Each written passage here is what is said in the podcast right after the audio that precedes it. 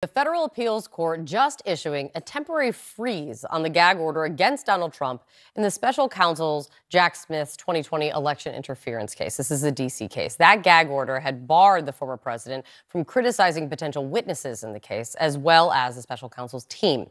Let's get right to CNN legal affairs correspondent Paula Reid for more on this one. Paula, what does this freeze mean and what happens now? Well, Kate, in a little over two weeks, a three judge panel here in Washington, D.C. will hear arguments about whether this gag order is actually constitutional. And while we're waiting for that answer, the former president is not bound by this set of restrictions. Now, Judge Tanya Chutkan is the judge overseeing the federal election subversion case here in Washington, D.C. As you noted, that's the case brought by special counsel Jack Smith. She imposed this gag order at the request of prosecutors after the former president uh, appeared to attack several different people involved in this case, including the judge herself. Now, as part of this gag order, he is barred from targeting witnesses, people who work for the court, as well as the special counsel prosecutors and Jack Smith himself. But Trump's lawyers argue that's unconstitutional.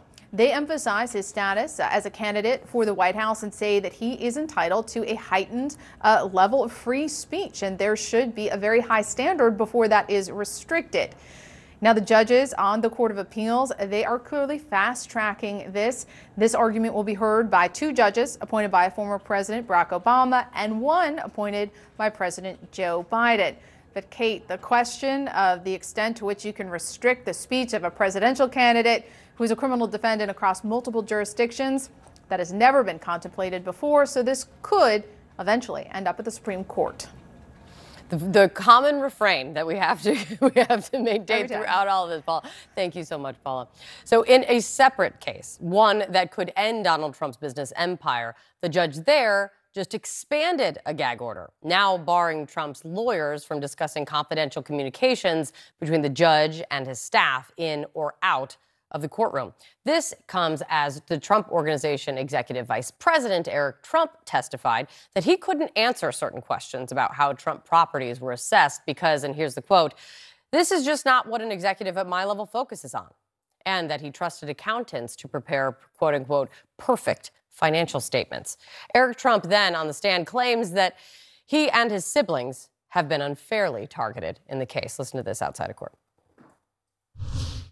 They've dragged Don and I and Ivanka into it as collateral damage. They only want our names in this thing because it sensationalizes their case. We've done absolutely nothing wrong. Out front with me now, Bloomberg News' Erik Larson. He's been in court each day. And Ryan Goodman, our out front legal expert. It has been too long since I've seen you, Ryan. It's great to meet you, Erik. Okay, so let's start with what happened in court. The entire time that Eric Trump has been on the stand and in court, Erik. He has tried to essentially say, this stuff is not mine. This is not on my shoulders. This is somebody else's. Today, it was this is not what an executive at my level focuses on. Yesterday, it was I focus on construction. I don't focus on appraisals.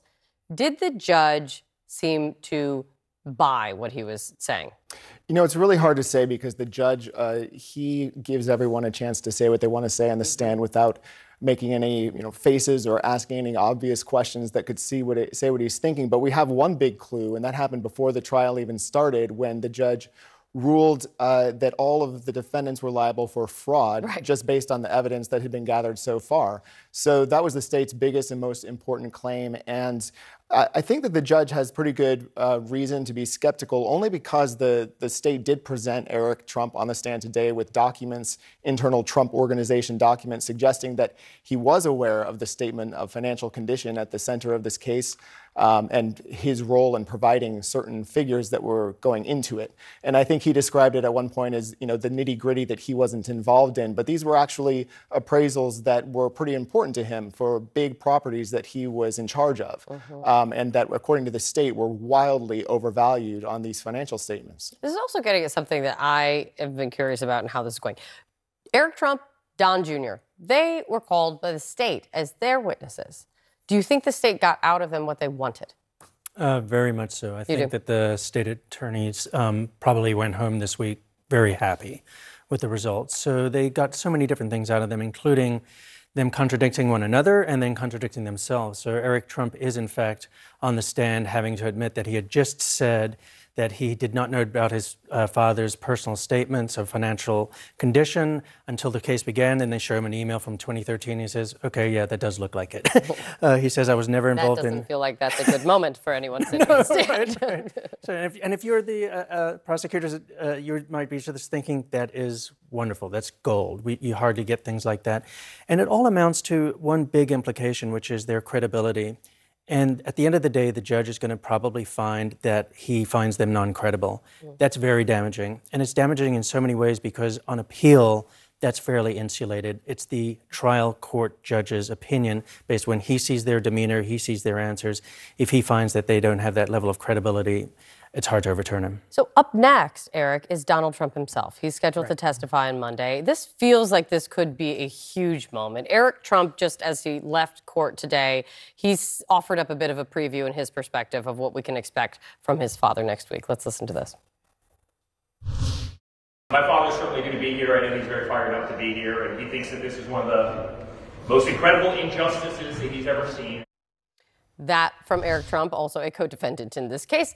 What do you expect to see from Donald Trump next week? What's, what's this going to look like? I think he is going to use every answer that he gives as an opportunity to defend himself, to try to do as his sons did and distance himself as much as possible from these annual statements, and also shift blame as much as possible onto their accountants and lawyers and other folks who were involved at the Trump organization at the time. That's also what his sons did on the stand.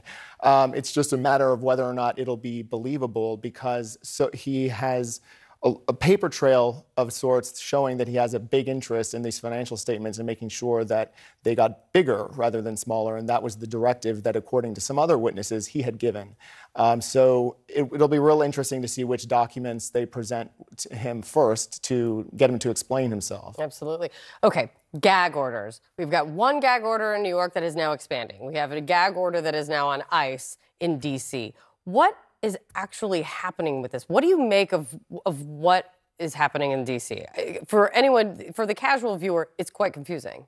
Yeah, so the trial judge imposed a gag order that basically says Donald Trump shall not target any of the witnesses or court officials until the trial begins and even during the trial, because it, one major concern is intimidating witnesses, and another one is polluting the jury pool. It seems quite logical. So very logical. And I do think it will be upheld on appeal for that reason. But in the meantime, what the panel did today, this afternoon, of the Court of Appeals is just say we're going to stay that until we get to decide. Mm. So let's freeze things in place. Okay, frozen until it doesn't. It is unfrozen, I guess. Great to see you guys. Thank you so much.